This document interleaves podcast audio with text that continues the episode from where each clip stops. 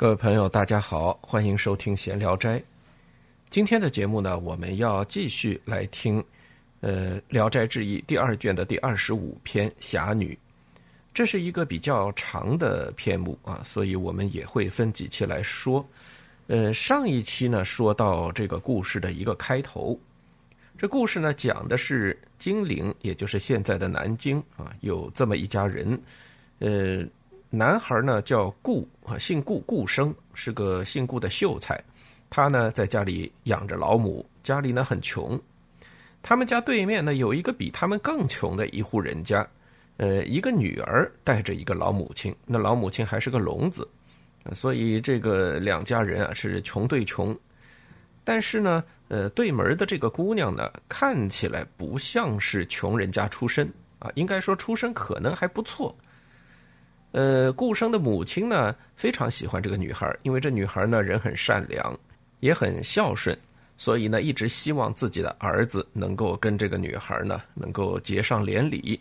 但是这个女孩呢为人非常的高冷啊，长得很漂亮啊，这个蒲松龄写了啊，她长得很漂亮，但是呢这个女孩的态度总是冰冷冰冷的，举止很生硬，尤其对这个顾生。上回呢还说到啊，在顾生的这个生活中呢，出现了一个少年，一个男孩他跟这个男孩呢关系也挺不错。虽然这顾生也很喜欢对门的这个漂亮姑娘，但是他对男孩呢也也不也不来者不拒啊，所以这个男孩呢跟他也好上了，等于是成了他的娈童啊。他们两个人有这么一个呃关系在。上一集呢，说到顾生的母亲呢生了疮啊，可能是在隐秘部位生了疮，呃，不太方便照理照料。那么这个女子呢，对门的这个姑娘呢，就经常来照顾顾生的母亲。呃，顾生呢也奉母亲之命呢，家里有什么获得，有什么呃营收，他出去给人写字画画，能够赚点钱呢，也分给对门一些啊，互相接济。那么这个时候呢，这个顾生的母亲呢，就当着女孩的面说出了自己的意愿，啊，希望他们两个能结连理，并且呢，延续顾家的这个香火。好，今天呢，我们继续来听白云出岫朗读的《聊斋志异》文言文版的《侠女》。一日，女出门，生目助之，女忽回首，嫣然而笑，生喜出意外。趋而从诸其家，挑之亦不惧，欣然交欢。以戒生曰：“是可依而不可再。”生不应而归。故事到了第二段呢，一上来就让人大吃一惊啊！蒲松龄写故事有的时候真的是，呃，这个转弯的速度之迅猛啊，让人来不及接应啊。这一天呢，这个女孩出门，呃，从家里出来呢，正好对门遇上这个顾生，顾生呢就盯着她看，那女孩确实好看嘛。然后母亲都已经发话了，呃，自然自己也要表现的主动一点啊。他就盯着这个女孩看，突然间呢，这个女孩回过了头啊，对着他笑了一下。哇，这个是。破天荒第一回啊！文章开始到现在已经很久了。这个女孩一直是要么是冰霜一般，要么是生硬的如石头一般啊。总之，这个女孩就是呃这么的刚硬。那突然间笑了，哎，你想，本来就是一漂亮姑娘，呃，再回头一笑，那么顾生自然是神魂颠倒啊，喜出望外，趋而从诸其家，那就是马上就跟上前去。啊，跟着这女孩呢，就进了他家的门，挑之亦不惧啊。在挑逗这个女孩呢，这女孩倒也不拒绝。呃，过去顾生是多看她两眼，呃，这女孩都会用眼睛把她给瞪回来啊。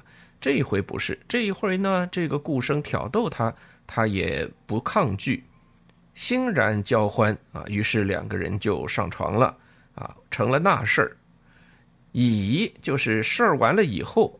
借生曰：“这个当然是姑娘啊。”这个姑娘就对顾生说：“事可依而不可再，这事儿啊，就一回，没有下一次了。”这个真的是，呃，很奇怪啊。一般来讲，我们嗯，正常情况下，那事儿发生以后，最多说一句：“呃，你放心，我会护着的啊，是吧？”都都都是这样说。呃，没想到这女孩儿事后是这么说啊：“说事可依而不可再，生不应而归。”顾生呢也没搭理他这个说法啊，知道这女孩平时就古古怪怪的啊，想想都已经得手了啊，估计已应该下回没什么问题。所以呢，他也没有答应这个女孩，就自己回家了。这个一段呢，整个就把故事给扭过来了啊！现在就让人特别想知道后面发生了什么。明日又约之，女厉色不顾而去。日频来，时相遇，并不假以辞色。少游戏之，则冷语冰人。是可依不可再这种事儿呢，基本上对男孩是没什么实际作用的。呃，这个顾生更是如此啊，他本来就是这方面比较随便一人，男女通吃是吧？他也不在乎，所以第二天看到这个姑娘出来呢，他又啊来约这姑娘，哎，咱们要不到房里去？女厉色不顾而去啊，这回好了，完全不笑了。非但不笑，脸上还是呃很严厉的这个神色啊！这个漂亮姑娘突然间又恢复了往日的这个状态，理都不理这个顾生就走了。日平来时相遇，两个人都要互相照顾对方的母亲，那么当然多多少少会有相遇的时候。呃，这个呢其实是很不寻常啊，我们多次强调过。古代那个时候呢，嗯，如果女子不到一定的岁数啊，不太能抛头露面。但是对门的这一家呢，因为只有一个女儿和一个呃龙老太太，所以呢，女孩不得不啊，时不时的要出来，呃，尤其是要到对门，要不讨点这个生活用品啊，要不就去帮忙照顾顾生的母亲啊，所以经常要出门。那么两个人呢，就经常会遇到，这确实是不同寻常的。并不假以辞色啊，说两个人相遇的时候呢，女孩一点都不跟这个顾生啊，呃，说说话呀，或者递个眼神啊，这种事儿什么都没有。假以辞色，这个说法呢，就是假就是给啊，真假的假，假这个词的意思是给予的意思。那么假以辞色呢，就是给好脸色吧。按照我们现在的话来说啊，并不给顾生一点好脸色看。少游戏之，则冷语冰人。呃，如果顾生出言出语的相挑逗呢，啊，这个女孩回给他的话就是非常的呃冰冷啊，完全呃不接茬儿，跟那一天笑了以后什么挑之亦不惧这种事儿啊，已经完全不是一个人了啊。似乎这个女孩像是彻底的又变回了原来的样子。忽于空处问声。日来少年谁也？生告之。女曰：“彼举止太壮，无礼于妾嫔矣。以君之侠逆，故治之。请更寄语。再复尔，是不欲生也已。生至夕，以告少年，且曰：子必慎之，事不可犯。”空处啊，就是没来由的，忽于空处问声，就是突然间啊，没头没脑的就冒出这么一个问题来问这个顾生：“日来少年谁也？”说白天来找你的那个小男孩啊，是谁呀？呃，顾生呢就告诉他了啊，是这个一个客户，是吧？嗯，女孩说：“比举止太壮。”啊，他的这个举止啊，还有他的这个神态啊、情状啊，无礼于妾平矣。说对我啊，很是无礼。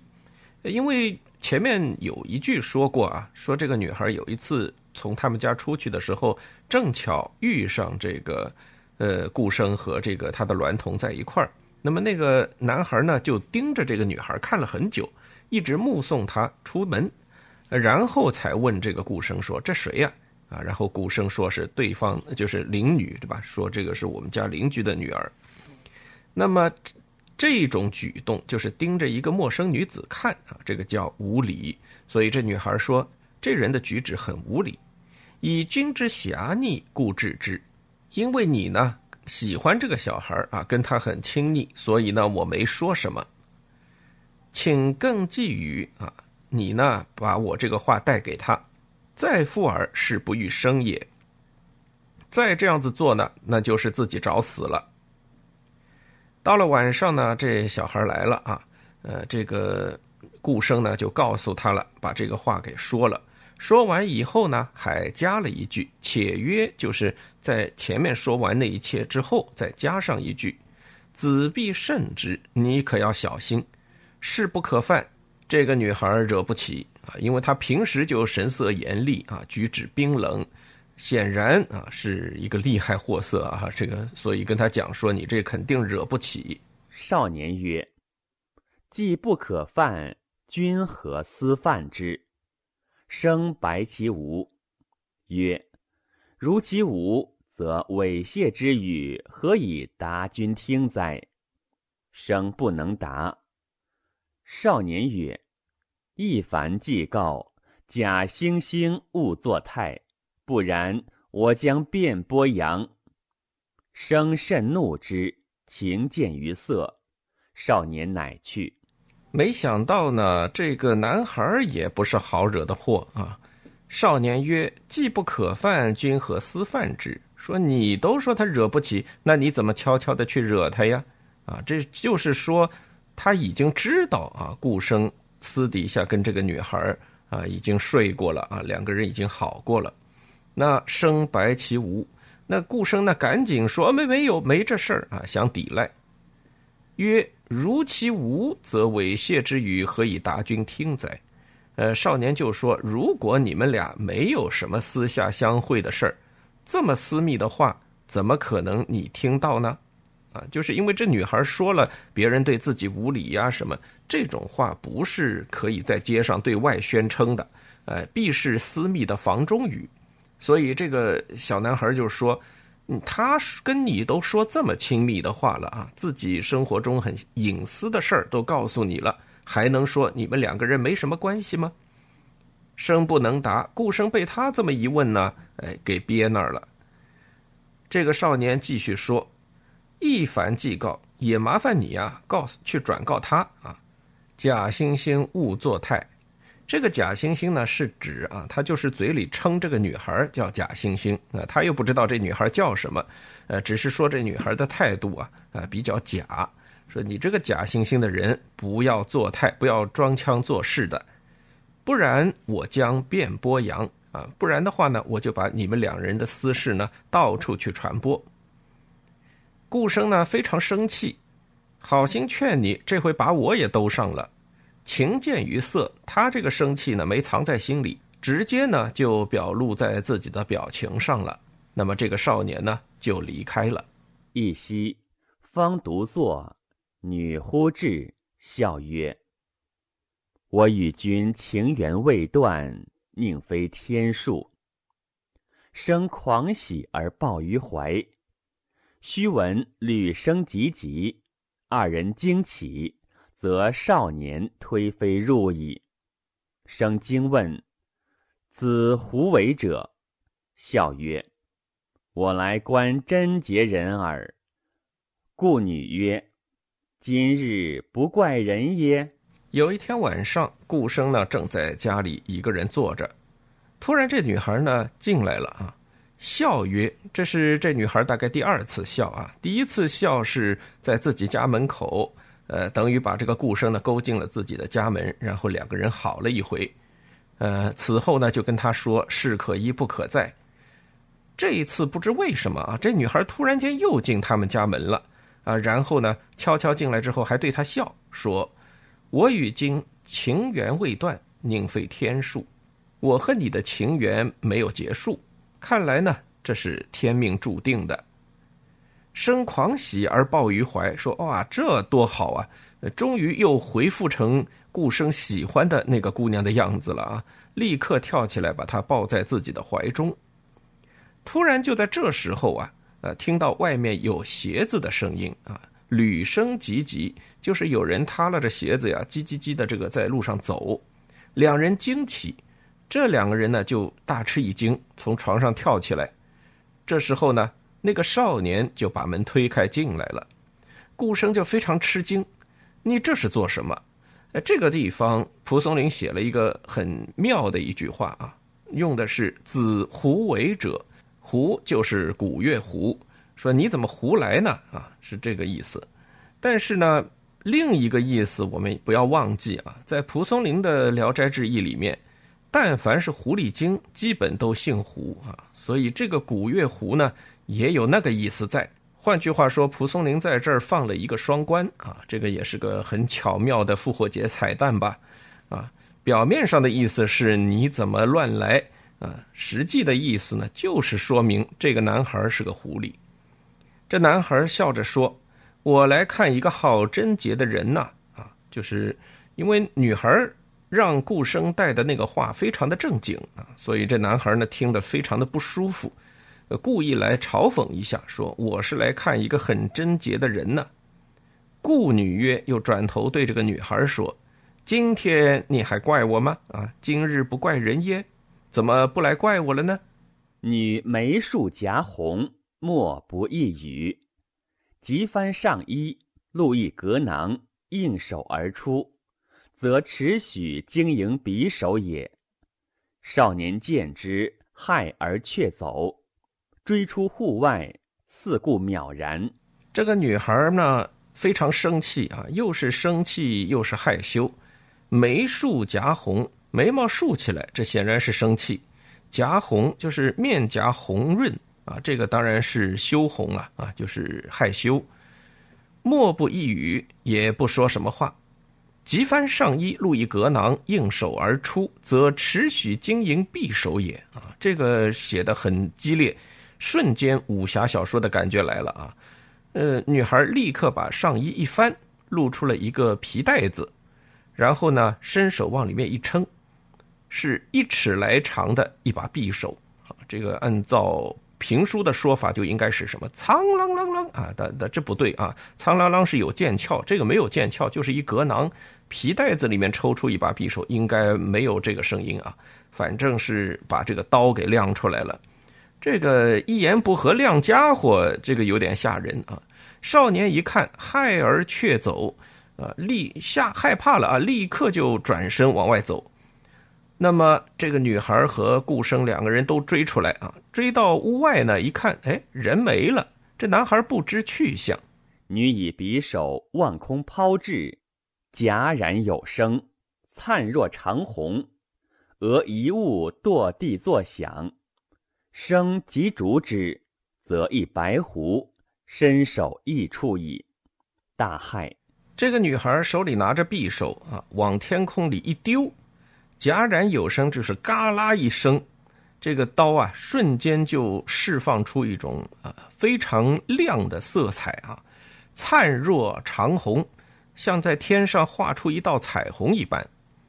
俄一物堕地作响，突然有一个东西从天上掉下来，啪嗒一声啊，掉在地上。那么顾生呢，赶紧拿着呃灯火过来看，则一白狐，一看是一只白狐狸。已经呢身首异处啊，被斩杀了。于是呢非常害怕。嗯，军迷读到这儿，基本上都已经激动万分了啊！这哪里是匕首啊？这毒刺导弹嘛，是吧？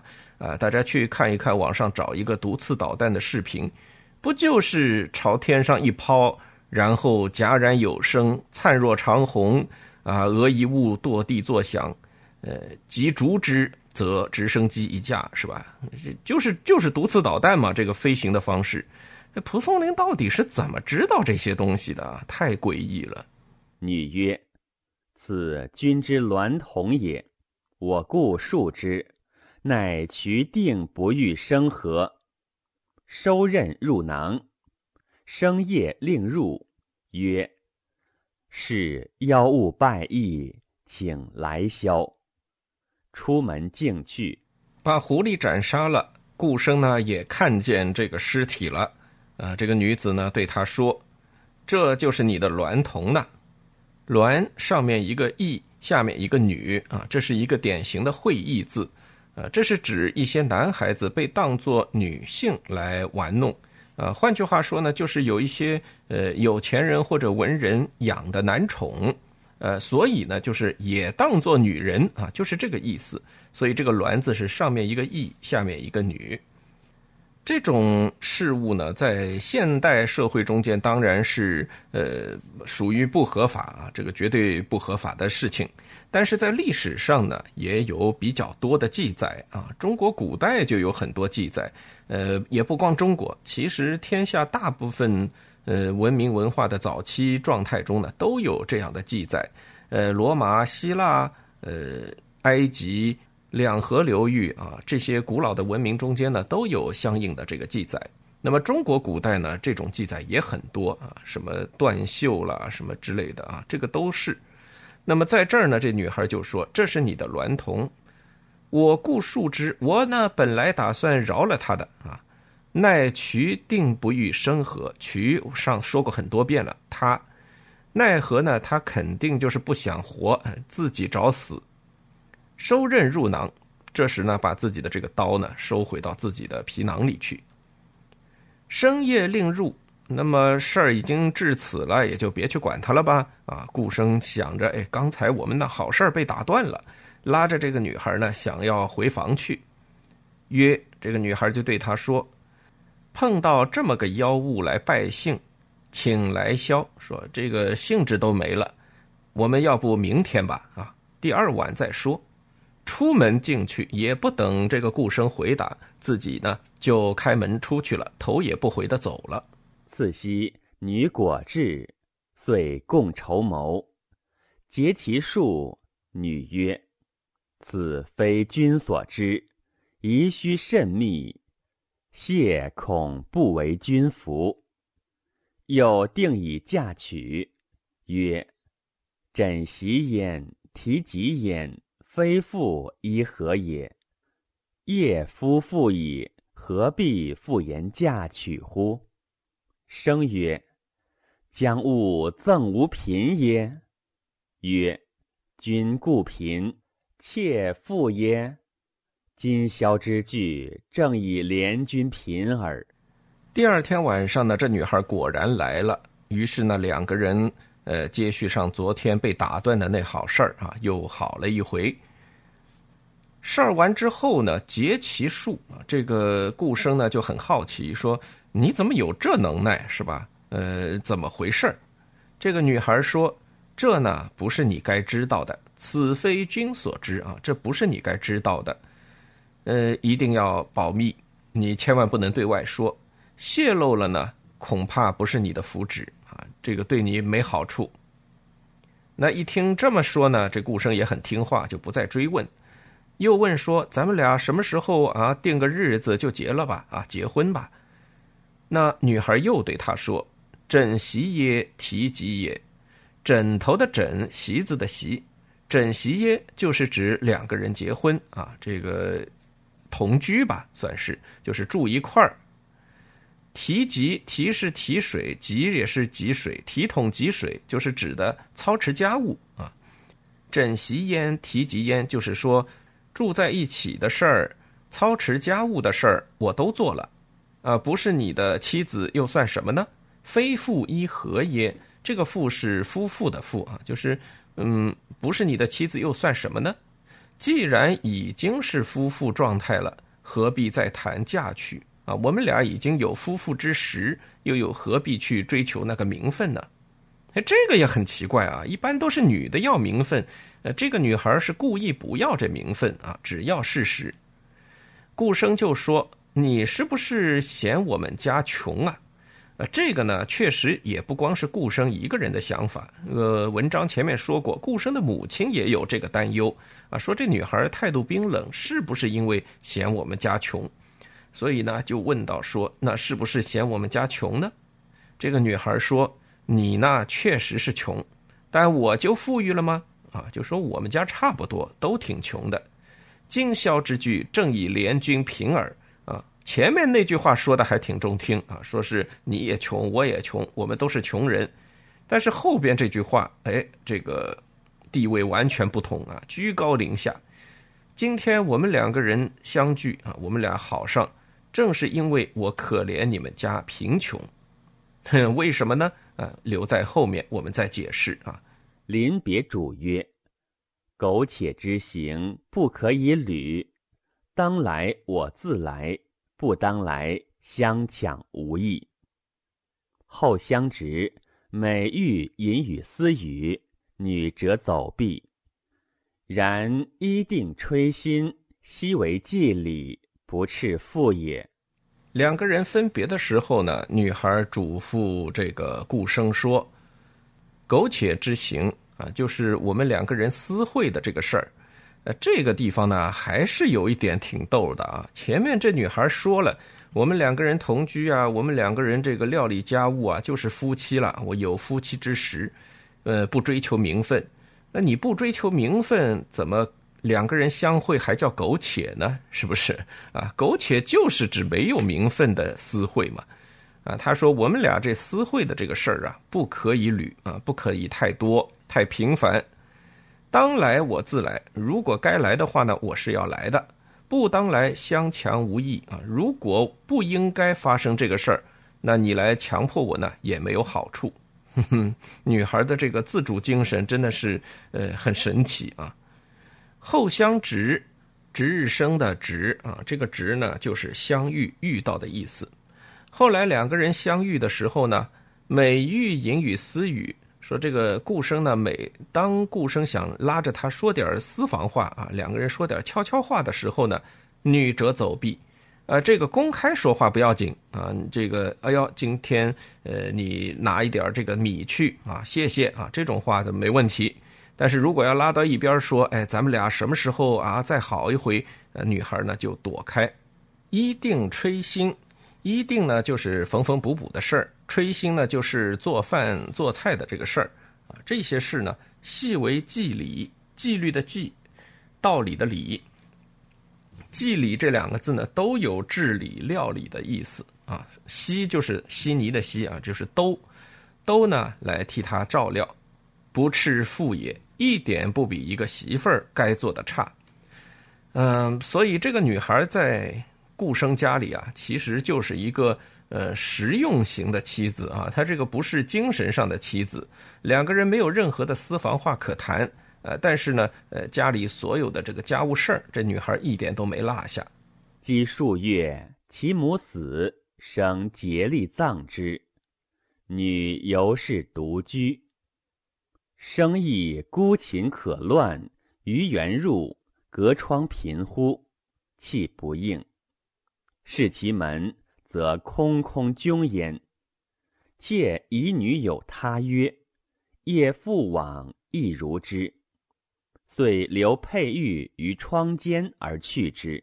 又过了这么几个月呢，其母死。这个“其”是指这女孩这女孩的母亲呢？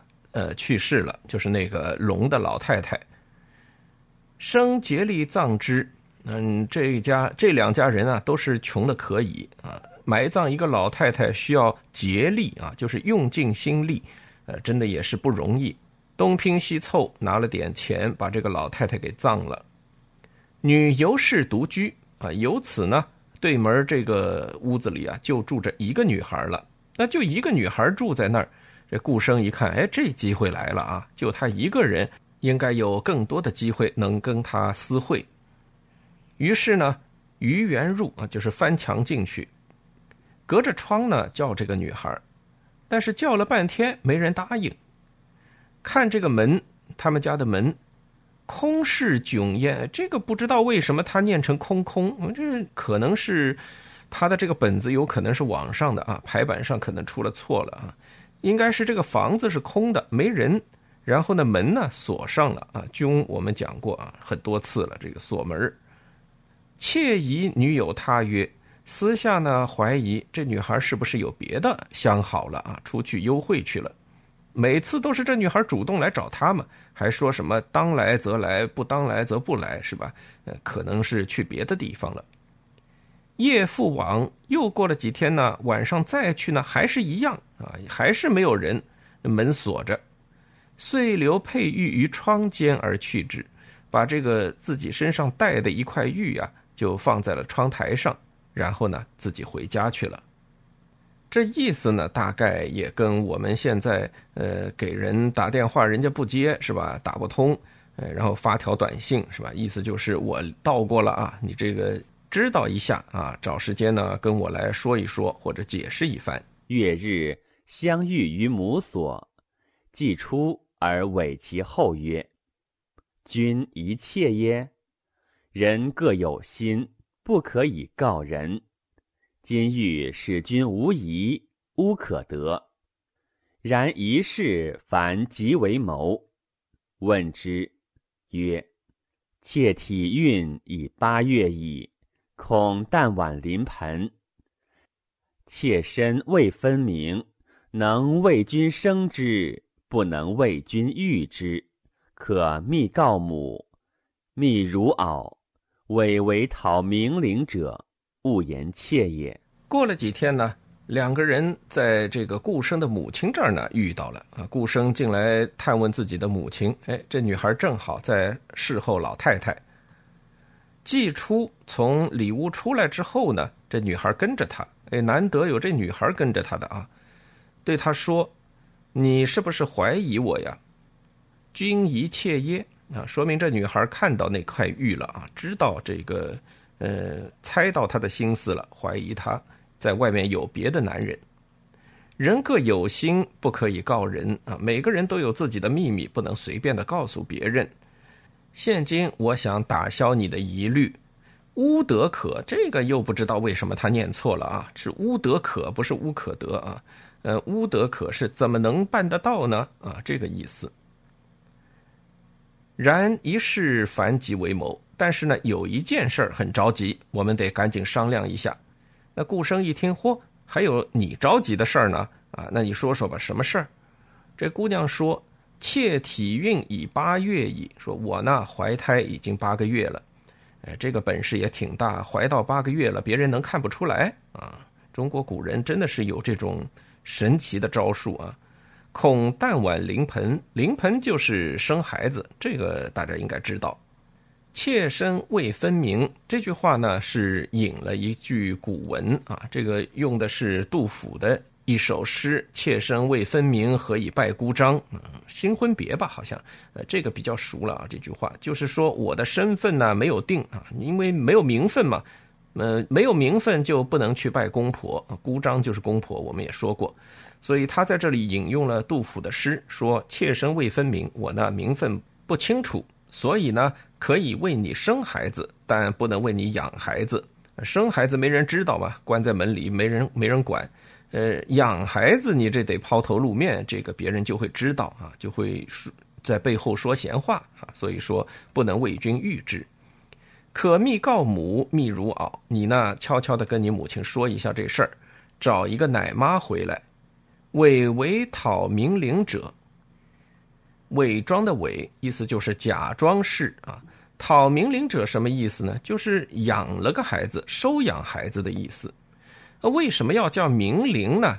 明灵，虫字边一个冥界的冥，虫字边一个命令的令啊。明灵这种呃动物呢，实际上就是飞蛾的幼虫。呃，果螺是一种像蜂一样的虫，它呢经常捉这个明灵，呃，来喂自己的幼虫。但是古人呢，因为观察的不是那么仔细，不知道是果螺把这个明灵捉来当食物吃，他们还以为呢是果罗把这个明灵呃捉到自己的巢里面呢当孩子养活啊。那么因此呢，明灵就有了养子的这个代称。呃，换句话说，他们认为呃明灵是果罗的捉来的养子啊，这个捡来一孩子自己养大啊，所以叫明灵。伪为讨明灵者，意思就是说，你们假装啊是呃去要了个孩子来养，勿言妾也，千万不要把我给说出去。生诺以告母，母笑曰：“亦在此女，聘之不可，而故私于我儿。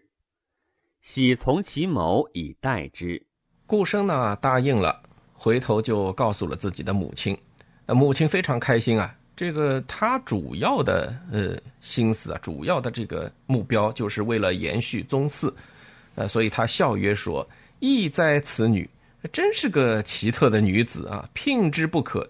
名门正娶她呢，好像不行，但是她却私底下呃帮着我儿生孩子，太奇怪了。喜从其谋以待之，说那既然这样，我们就听他的安排吧，啊，等着吧，啊，等消息，等他生下孩子的这个消息来。好，那么今天呢，这个我们就把侠女这个故事啊听到这儿啊，因为下面还有很多，我们分再分一期来听。呃，侠女这个故事到这儿真的是堆积了很多很多的悬疑啊。呃，有一个是解决了，就是那个娈童的事儿啊，是个狐狸精，少见的男狐狸精啊，而且是个漂亮男狐狸精。这个娈童就是这个白狐狸精啊。呃，还没有显示出他要害这个顾生的意思，呃，但是呢，已经让我们知道这个女孩身怀绝技啊，呃，有点像燕赤霞这种，我就说啊，是属于蒲松龄笔下的那种降妖除怪的这种剑客。呃，至于这个女孩身上的悬念呢，现在是越积越多啊。蒲松龄是似乎是在探索这个悬疑堆积的一种极限啊。呃，我们知道写一个小说啊，你要制造一个悬疑点，那么总得有一有一个时间点把它戳破，啊，那么这个悬疑点呢，似乎在这个女孩身上是不断的累积，也不知这个要累积多少才会被戳破。我们今天听到这里呢，呃，应该说这个悬疑已经使大家对这个女孩非常好奇，急切的想知道，呃，他到底是怎么回事，为什么做那么奇怪的事情。嗯，希望大家在下期能够找到答案。今天的闲聊斋就到这儿啊，我们下期节目再见。